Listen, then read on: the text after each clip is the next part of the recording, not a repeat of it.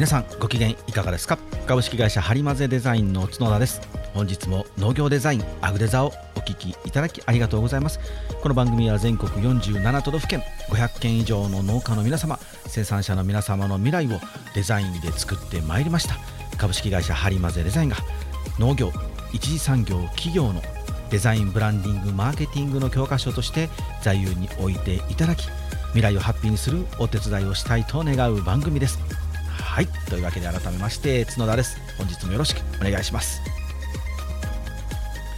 はい。それでは例のプレゼント企画まだまだ募集をしておりますので皆さんどしどしご応募ください。お伺いさせていただいて、ね、何かこう課題にね何らかのこう形をね答えを残して帰っていきたいなと思っておりますのでぜひぜひ使ってみてください。えー、っとねあの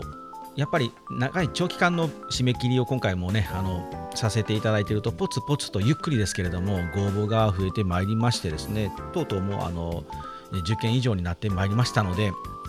ちょっとちょっとあのねお二人のところにしかお伺いできないっていう枠が少ないんですけれどもぜひ皆さんあのこの機会にですねご応募していただいてチャレンジしていただいてあの本当にあの網だくじでやっておりますのであの運も試されますけど こんなところで運試してもしょうがないんですけどあの運試しだと思って 応募していただけたら思いますのではい使ってみてください。えー、っとメッセージですね。シグナルメッセージを本日も拾ってみたいなと思います。よいしょ。ツイッターからですね。えー、マッシュさん、いつもありがとうございます、えー、3回連続でツイートしていただいてますので、ちょっとまとめてですね、読ませていただきます。えー、ハッシュタグアグレザ、挙げられた2つの例は、サービスのコーディネートができてない感じ、いわば野球の格好でフィギュアスケートしてみるみたいな笑いと。大きくカテゴライズされたデザインから肉付けしていくのが成功のもと下界だけでなく働く人のそこに沿った言動が必須とつぶやいていただいておりますえー、シャープ145の醸し出させよう世界観を聞いていただいてつぶやいていただきました。で次はですね、えー、その次の、えー、146番久しぶりのザ雑談というコーナーですね。その配信会を聞いてですねえすで、に時代の流れを読むことを注意喚起する角田さんとで無料で簡単なツールというのはとっつきやすい分何かあればすぐトラブルになりやすい側面もあるということを自ら積み上げることは手元に大事に取っておかないといけないとつぶやいていただいてます。あれですねツイッターですね。やっぱりまホームページは大事ですよというお話ですね。でえー、っとですね、えー、ハッシュタグアグレザ146回と、えー、ハッシュタグデザポ、え、50回。狙ってって書いてますね。それとも偶然とか、えー、2つの番組、2番組ともデジタルな宣伝方法について語っていると。何か調べるとなると、ほぼ全てネットの時代は、ネットの現代はですね、ネットの現代は、え、うまく利用しないといけない反面、それを操作するその人の人間性をきちんとしなければいけない。まめに、真面目にねって書いております。ありがとうございます。えー、そうですね、たまにあの、うちのアグネザとエノさんがやってるデザポがリンクする場合があるんですけれども狙ってるわけではないんですけどね。たまたま本当にもうあの子供の頃からの幼なじみだとこういう奇跡が起きてしまうんでしょうね。たまたまネタがかぶるみたいなね。ありがとうございます。マシューさんいつもあの2つも聞いていただいてすみません。いつもありがとうございます。はい、そしたら本日の本編ですね、えー、今日のタイトルはですね、マルシェ出店自前の直売所、えー過去実践編という形でお送りしたいなと思っております。以前あのこういう展示会とかマルシェとかイベントとかに出展するにはこういうことを考えた上でいろんなことを考えた方が良いと思うんですけれどもっていうご提案をさせていただいたと思うんですけれどもやっぱりそれはこうなんか考え方の早期点といいますか出発点のお話をさせていただいたので今後じゃあそれをあのどうやって膨らませてあの実践で落とし込んでいくかみたいなことをですねあの山ほどテクニックはあるんですけれどもそれ喋ってるとちょっと本当にあの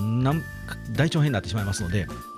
えっと、今回ちょっと3つほどあのピックアップしておしゃべりしたいなと思っております。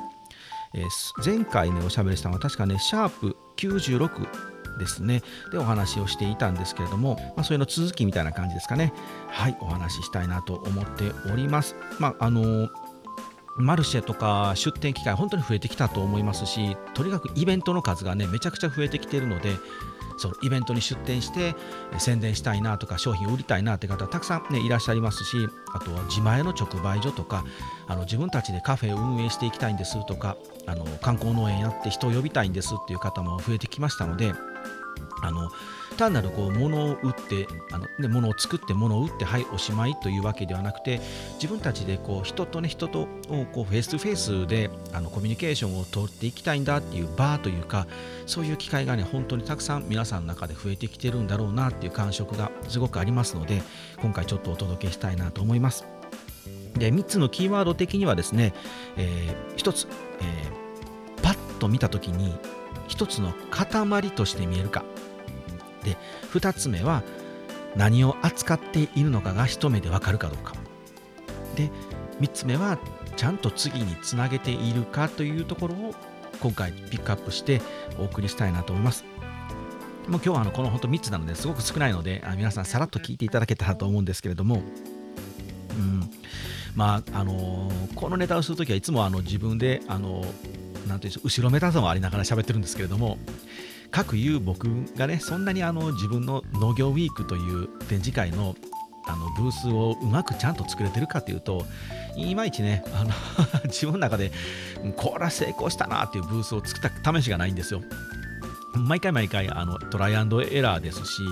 もうねあの今年で多分3年目3年目が終わったのかな？4年目に入るのかもしれないですね。もう出店し始めて。なので、えっと、幕張大阪、幕張大阪、えー、幕張と出たので5回出て、次、えー、6回目を今準備してるんですけれども、それでもね、やっぱ6回出てもね、もう本当に学ぶことが多くて、毎回毎回。なので、あの、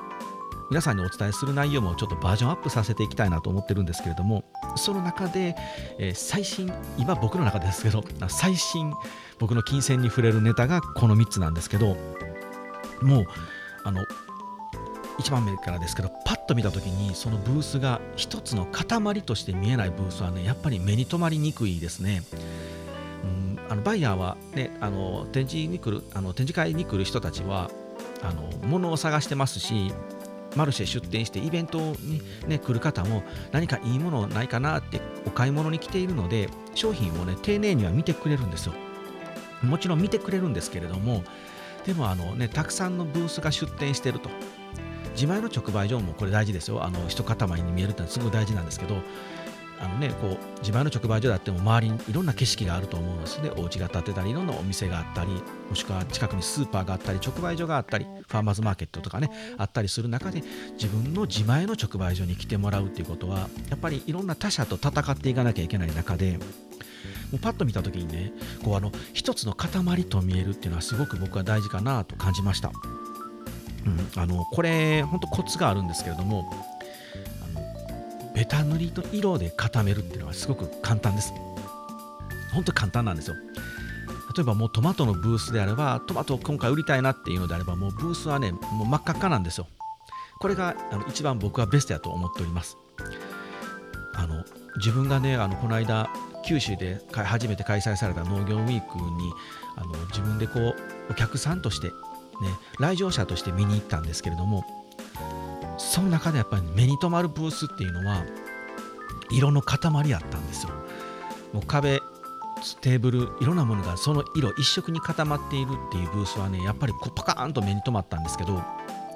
これはあの自慢じゃないですけれども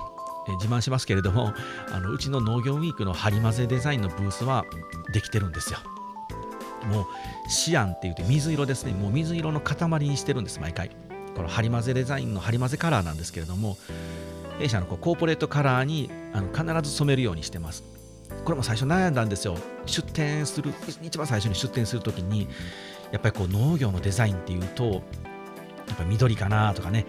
あのそういう系統でこうなんか植物というかあの野菜のイメージがあるブースの方がいいのかなとかって悩んだんですけれどもいや関係ないなと。もう農業ウィークなのでもうほぼほぼみんな緑で来るだろうなと。だったらもうそこに目立つように自分たちのコーポレートカラーを前出そうと。そうすることでブースに来た人があ青いブースの塊があるな何だろうって思ってまず見てもらえるのとで手渡しされたパンフレット。でこのパンフレットもきちんと色を揃えておいてください。弊社であればブルーのシアンなんですね。そうするともうあのブースのイメージとリンクします。これねすごく大事であの実際本当にあのお話しされてるのを聞いたんですけどあの展示会からの帰りにあのバスに乗ってると前に座ってる人たちがあの今日の展示会どうやったみたいな話をね2人でしてたんですね。でその人たちがこうパンフレットとか見ながらあれ？このパンフレットどこのブースやったっけ？みたいな話になってたんですよね。せっかくこうね帰りとかね家に帰ってからとかでパンフレット開いてあここにちょっとお願いしたいなってなった時にもあれこのブースどこやったっけ？どんな人と喋ったっけ？みたいになるともうまあえっかってなってしまう人もいるんですよね。なのでせっかくこうあの人が来てもらってお話ししたりとか商品を売ったとしてもあの次につながっていないのでこういうね次につなげていくっていうこのパンフレット作りもすごく大事なんですけれどもはいもう皆さんそのマルシェとかに出られる時は例えばテーブルはあの、ね、運営さんが用意してくれてると。で、まあ、テントの中でしなきゃいけないのでこうテントとかをその例えば自分の色に変えるってなかなか難しいってなればそのテーブルにねあの布でテーブルクロスをかけるんですよ。これまあ袖袖膜とか垂れ膜とかで印刷ができるんですけどそれをこうあの普通の長テーブルのにあのこうガバッとかぶせるんですね。そうするとそのテーブルが色の塊になりますよね。でこれで結構ねこうあの画面上にゴーンとでかい色味が出てくるんですよ。色味というか色の場所がねあの誕生します。これだけでもねすごく全然違うんですよ皆さん。でもしこう上りとかを立てられるのであればその上りも選んだ色シアンならシアン赤なら赤にそう統一させると。でいけるのであれば可能であれば自分たちが着ている服ですね。そのユニフォームみたいなちょっと T シャツとかトレーナーを作ってみるとか。それも同じ色で揃えてもらえるもらう。そうするとこうあの一つのブースの中に同じ色が溢れてくるんですよね。この色を揃えるっていうのはとにかく大事です。これあの、えー、この間からちょこちょこお話ししている世界観を統一させようとかトーンをねブランドトーンを整えるっていうところと全くこう共通点なんですけれども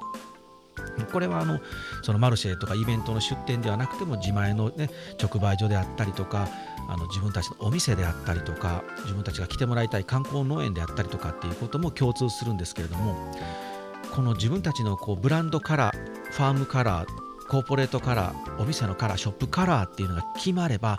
それを使い倒すっていうのはもう鉄則ですね。これをするだけでってあれですけど本当こう簡単なんですよ。これをするだけで一つのね塊になるんですよね。こう偉いもんなんですけれどももう人間の目ってすごいですよね。一つの、ね、塊に見えるんですよ。なので僕今回自分の農業ウィークの出店はやっぱりスタッフさんにちょっとあの私服で来てもらってたんですけど今回はあの T シャツとか何かを揃えようかなと思っております。でこれをするだけでやっぱり僕たちがこう動き回ることでも色があふれるという形にしたいなと思っておりますのであとはこうもし可能であればあの壁とかねその空間空中の部分ですねあのそこの部分に、まあ、壁がもしあればパネルにその垂れ幕を貼ったりポスターを貼ったりできますし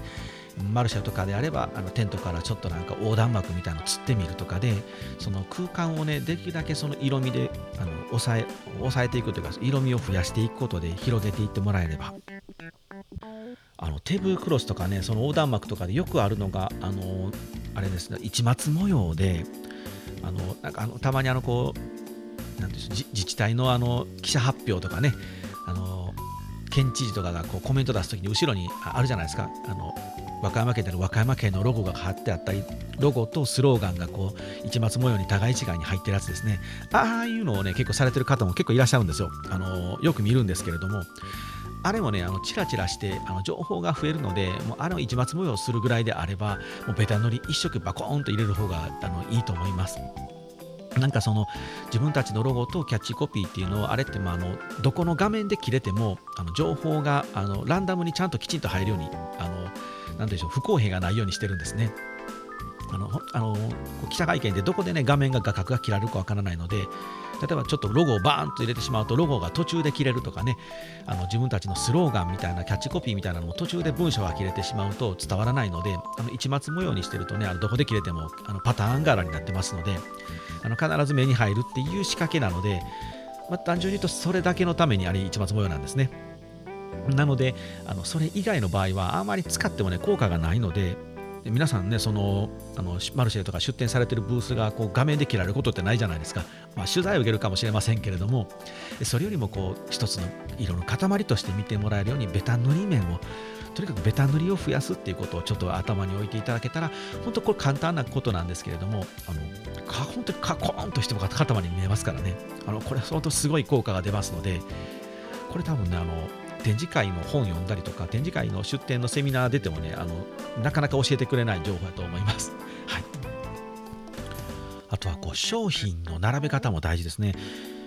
前回もその、えっと、シャープ何もやったかな、えー、96でもお話ししたと思うんですけど商品も、えー、っとモチーフの一つです。つまりこうディスプレイですね。ディスプレイの一部なんですね。なのであの例えばちょっとこう長机が今回すげえでっけえなと、まあ、今回マルシェ出てみたけどすごくあのいい意味でも広いブースをお借りできてしまってちょっとこう商品あのうちの商品群としては弱いのでこうちょっとまあパラパラパラっとね間隔を空けてあの一点物をこうポツンポツンポツンと置いてみようかなというその、えー、て言うんでしょう。商品点数絞りなさいよとかね、はい、あのよよく言われるのであのあれもこれも持っていっちゃだめよって言われるので一回やってみようかなってやってみるとこれねあの失敗します。本当に。あの僕がちゃんと失敗しましたので皆さんに本当にあの 僕の失敗談あのお届けできたらお届けしたいなと思ってるんですけどあの本当に失敗します。いや失敗しましたね。やっぱりこうあのあれもこれもって持っていくとこう何屋さんかわからないので、あのもう次の項目にもつながるんですけどこう何を扱っているかっていうの一発で分かりにくいんですよね。なのでうちはトマトならトマトスイカならスイカ屋さんですって分かるようにこうスイカもメロンもメロンもトマトもキュウリもで持っていってしまうとここお前のとこ何がメインよってなってしまうので分かりにくいのでちょっとそれはねやめた方がいいですよってお話をよく聞きますし僕もそう思ってたんですけれどもこれねあの大きな落とし穴一発あったんですよ。あの絞るっていうのは大事なんですよね。うちはスイカをもうメインでやってますって言ったらもうスイカだけをもう前大々的に押し出すっていうのはすごくこれ大事なんですね。スイカって押し出すの大事なんですけどだからといってあのスイカの持っていく量をそれこそ1個だけしか持っていきませんとなると例えば高級なその、あのジュエリーとかね、うん、あとはまあアップルストアとかみたいなね。ああいう売り方をする場合とかああいうブランドはね全然いいんですあれで。でもそうじゃないですよね。もうマルシェとか展示会とかあと自前の直売所とかもそうですけどやっぱそれはこう日用使いの日用品を売ってるお店みたいになるのでやっぱりねあのある程度のこうボリューム感っていうのが必要なんですね。なのでカテゴリーを絞るのは大事なんですけどボリュームを絞っちゃダメなんですよ。これがね、あの大きな勘違いを僕はしておりまして、本当にあの聞くと当たり前やんけと思うじゃないですか。これ気づかないんですよね。なので僕はあの商品点数をやっぱりこうギュッと絞ってあの、ね、少なく持っていきましょうって人皆さんにあの言ってしまった手前自分も一度ね去年の幕張でやってみたんですけどそうするとこうね段ボールポツンみたいなでシールの事例がポツンみたいなでロゴのデザインの事例がパネルでポツンみたいなことしてしまったんですよね。すっかすかになりまして、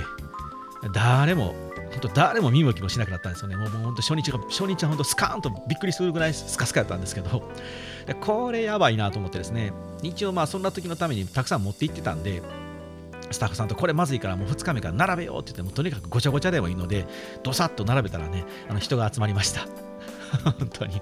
もうダメだなもうアホやな俺って思いながら自分でちょっとびっくりしたんですけれども。なのでもしこう弊社で言えば例えば今回はロゴマークっていうものにあの焦点を絞ってお客様に PR しようと思うとロゴマークの事例をそれこそ10件20件と山ほど持っていかなきゃダメなんですよね。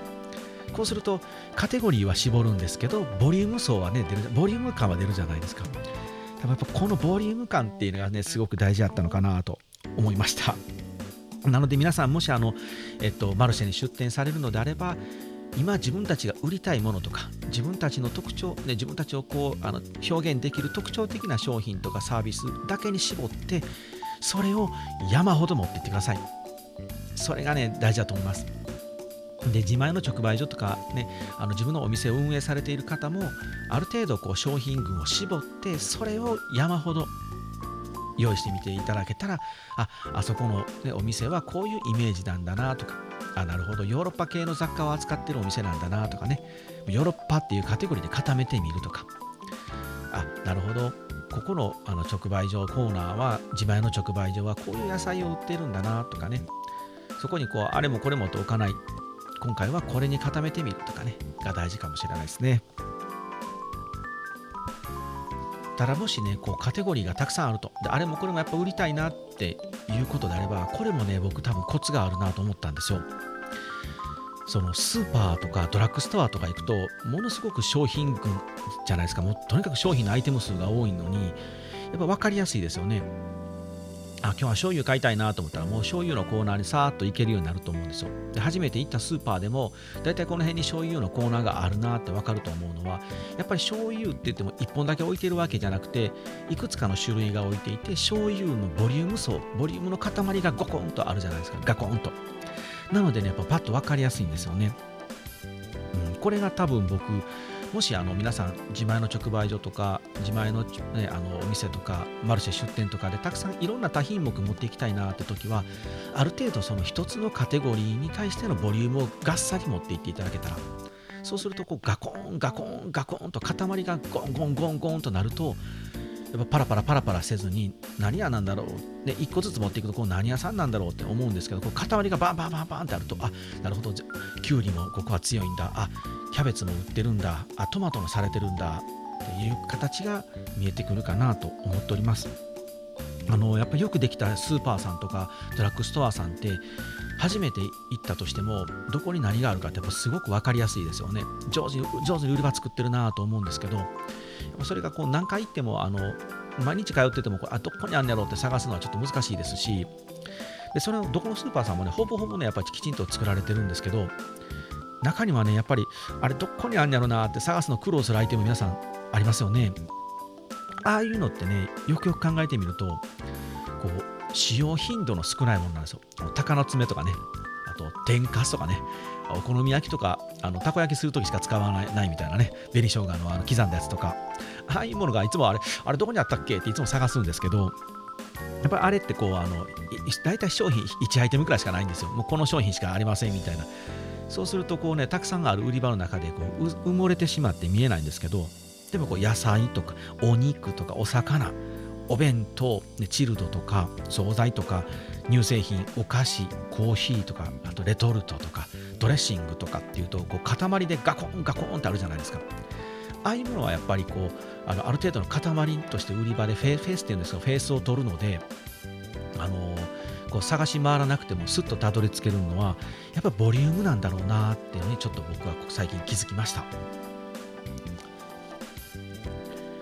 そしてですね、何屋さんかわからないっていうのは、この何を扱ってるのかどうかわからないっていうところで、一番のね、こうあれは商品群を、もう商品をね、バラバラバラと持っていってしまって、さらにこう、あのキャッチコピーとかね、もしその垂れ幕とか、あの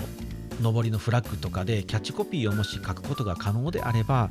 キャッチコピーっていうのは書いていただきたいんですけれども、そこにね、なんかね、あの、ちょっとポエティックな、ポエムみたいなキャッチコピーをしてしまうと、ん？ってなるんですよね。それだとね、やっぱり何屋さんかわからないし、これ何を伝えたい、これ売り場なんだろう、ブースなんだろうってなってしまって、こう人が来なくなるので、あのちなみに僕がやってしまった大失敗はですねあの、いいものを作っても売れるとは限らないっていう書いたんですよ。格言かみたいなね。僕の中では、これは刺さるぞと思ったんですよ。あの3年前は。思ったんですけれども、いいもの、だからいいものを作っていても、デザインとか売る力がないとあの売れないんですよと。せっかくいいものを作ってもそれ作るだけで終わって、ね、ちゃんと売るとか、ね、誰が買ってくれるんだろう誰が食べるんだろうとかっていうことをきちんとマーケティングやブランディングがないとせっかく作ったものが売れませんよっていうことを言いたかったんですよね。だから私たちにデザインを発注してみてくださいねとここまでを言いたかったのにいいものを作っても売れるとは限らないって書いてしまったんですよね。こりゃあね誰も理解してくれないですよね。みんなねうんって思った顔で見るんですよ。でたまに中にはね、ここ何屋さん？これどういう意味って聞いてくれるおっちゃんとかいたんですけど、いや、うちあのデザイン事務所でってあデザイン会社かみたいな感じでね、ふわーって行かれてしまったんで、あ、これは刺さってないなと思ってですね。なので、あの、ちょっとね、あの最近はですね、そのキャッチコピーをもう外してます。外してですね、あの全然違う形にしてるんですけれども、はいじゃあ最後3つ目ですね。最後はもう簡単なんですけどこうちゃんと次につあのつなげる仕掛けをやっぱりしてください。これはもうなんかあのいろんなところで毎回同じことなのでもうあの皆さんまた同じこと言ってるなと思われてちょっと恐縮なんですけどあのマルシェとか出店される場合はねチラシとか配ってると思うんですけどきちんとその内容がやっぱりあの次につながるようになってるかどうかとそのブースのイメージときちんとリンクしてるかどうかフォントを揃えるとかね色を揃えるとかもし写真とか使ってた写真を揃えるとかですね。きちんとこういうことがされてるかどうかとか。で自前の直売所コーナーとかであれば僕はあのそこにもねあこうフックとかあの引っ掛けてあのチラシ小さなチラシはがき台でもいいので何かこう次につながるようなもののあの紙のものっていうのは僕はちゃんとごあの用意しておいた方がいいかなと思っております。あのパンチで穴開けてねフックにこう引っ掛けておいたらあの自然にこう欲しい人は持っていってくれるので。あの QR とかでねあの詳しくサイトはこちらですってこう看板をつけておくってこれも大事なんですけれどもやっぱなかなかこう QR 読んでまでサイト見てくれる人少ないのでやっぱりそこの紙ベースでねパッと手で持っていけるものがあるとあちょっとじゃあもらっていこうかなっていう人が結構多いのであのやっていっていただけたらと。でそれをやっておくことであのあ今日はこんだけうちの直売所来たなっていうそのカウント的にもなりますしね。やぜひやっていただけたらあのお店とかね観光農園されてる方も必ずこういうものを配って次につなげるっていうのはあのやってください。はい。まあ、もしねそういうところに置くものはその広告宣伝みたいなチラシでもいいんですけどやっぱりニュースレターみたいなものはね僕は絶対大事だと思います。あの読み物としてとかあと続きものですね。あのできたらこう興味持ってもらったらあの毎月発行してるのであの自宅まで郵送しますよとか発送しますよみたいなことをねあの声かけていただいて住所を手に入れて住所を手に入れてそこにまたね DM を送ったりとかいろいろことできますし、まあ、もしかしたら LINE でねアカウント作ってそこであのニュースレター配りますよあの配信しますよみたいなので LINE を手に入れるっていうのも大事ですけれども何かしらそういう仕掛けをねつなげていっていただけたらいいなと思っております。まああのニュースレターとかはですねうちもね昔はちょこっとやってたんですけれどもなかなかあの作る時間がなくなってしまってやってないというあの本当にベタな言い訳を今僕はしてますけど 皆さんにはですねこういう言い訳をせずにですね頑張ってもらいたいんですけれど 本当に人に偉そうなばっかりで僕は自分ができてないのでもう猛反省なんですけどね最近ね。反省ばっかりしてるんですけど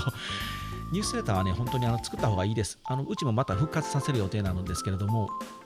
であの0号みたいなの作っておいてあのそれをこう基本的には必ず置いておいてであとはナンバリングつけて1号2号3号というふうにしていくとあの初見のお客様はね0号をお渡しするんですよ。0号と今まあ15番やったら15番を渡し2つ渡すみたいな感じの方がいいですね。15番だけ渡して今のね現在の15番だけ渡してしまうとあのもうなんか話は進んでしまってですねあの大元の話ができないちょっとした自分の農園の紹介とか自分自身の紹介みたいなことがなかなか毎回毎回できないので0号みたいなちょっとあのスタートみたいなのを作っておくっていうのが少しコツかもしれないですね。はい、えー、3つで簡単でさらっといきますみたいな話をしながらまあまあ喋ってしまいましたので、えー、今日はこれぐらいにしたいなと思います。このねもう本当に夏秋にかけて、まあ、春もそうですけどこういうこうあのイベント出店とかマルシェがガンガン増えてきますので今の今こそこのタイミングかなと思って今日配信をしてみました。皆さんぜひよかったらご参考にしてみてください。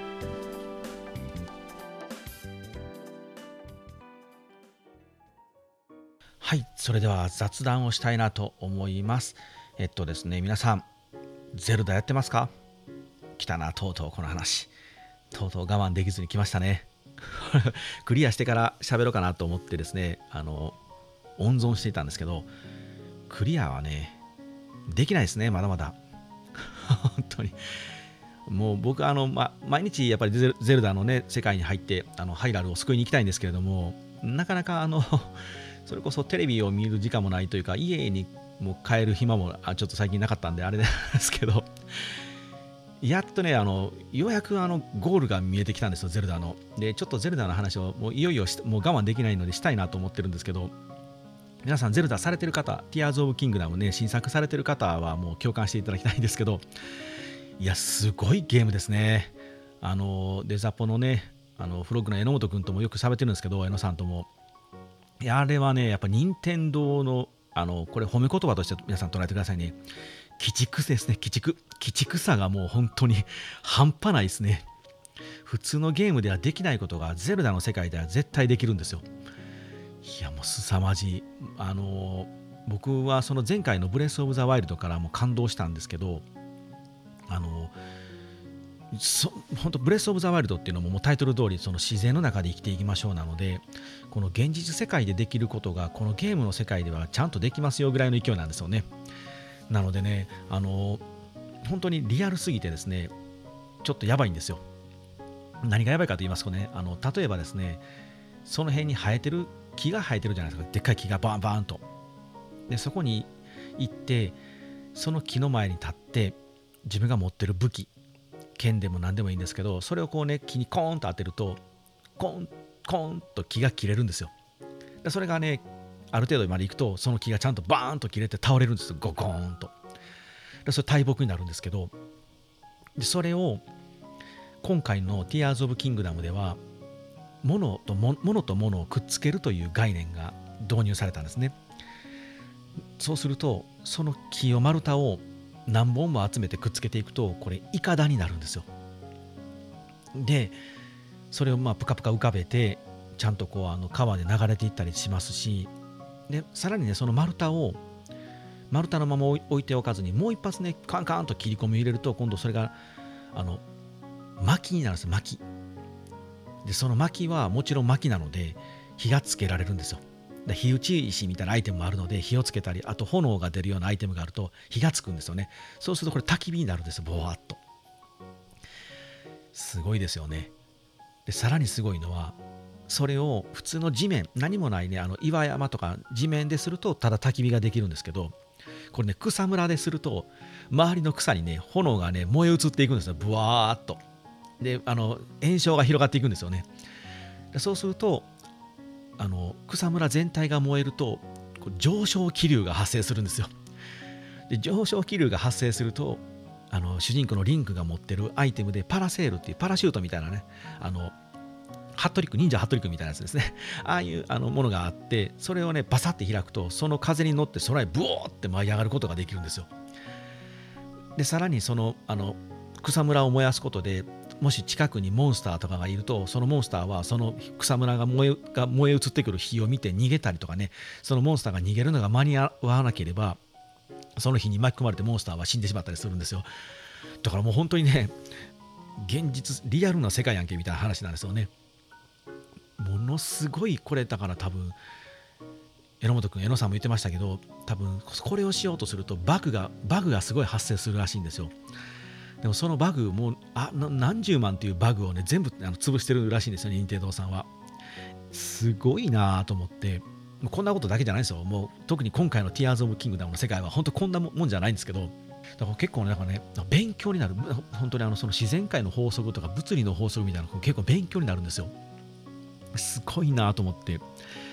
でそういうなんかね科学的っていうかそういうそういう部分あのそういう部分だけではなくてもっとなんかね情緒的な部分もねちゃんとしてるんですよ。あ今日はここを話したかったんですけどデザイナーとしてはここ話したいんですけどあのそのリンクが手に入れる能力で物をね運んだりくっつけたりするこう物をねでかいものとか重いものでもこう自由にあの動かせる能力が手に入るんですけどその能力を持つとあの大きな岩とか大きな木の箱とかそういうものがこう動かせるんですね。動かせる箱と動かせないもう背景としてこれちょっと動かしたらちょっとまずいぞっていうようなものもあるんですよね。これあの任天堂さんが説明されてましたけどそれを直感的で分かるようにしなきゃいけないっていうことで動かせる箱はね木の箱はそのままの木の箱なんですけど動かせない木の箱には布をかぶせるとかしてるんですよ。そうするとパッと見た瞬間になんか箱の上に物が乗ってるとあ動かせないんだなってやっぱ分かるんですよこう人間って。あれ偉いもんなんですけどこれだからねあこれデザインやなと思ってこうやって見せるっていうのはこういうふうに見せたいこう思わせたい行動こういう行動をさせたいって考えるのは、まあ、行動経済学とかもね噛んできますけれどもやっぱりこれはさすが任天堂さんだなと思って感動しましたねいやもうね語り尽くせないのでもうこれぐらいにしときます。ぜひ皆さん Tears of Kingdom やってみてください。本当に面白いですね。ようやくあの4人の賢者を仲間にしましたのであのいよいよもう最後あのボス戦になるかなと思うんですけどもボス戦に行ってしまうとちょっともったいないのとあのボスがもうじき近いはずなのにあの空と地上と地下というこの 3, 3つの世界があるので3分の1もね多分僕まだ探索できてないんですよ。あの全然いけてなくてあのまだまだボスは置いておこうかなと。一旦ボスのことは忘れていただいてあの世界中を旅してみようかなと思ってますのでこれまだまだ終わりませんのでちょいちょいまたゼルダの話するかもしれませんけれども 皆さんあのうんざりしないで聞いてみてください。はいというわけで今週はこれでおしまいにします。ではまた次回お会いしましょう。はいさようなら。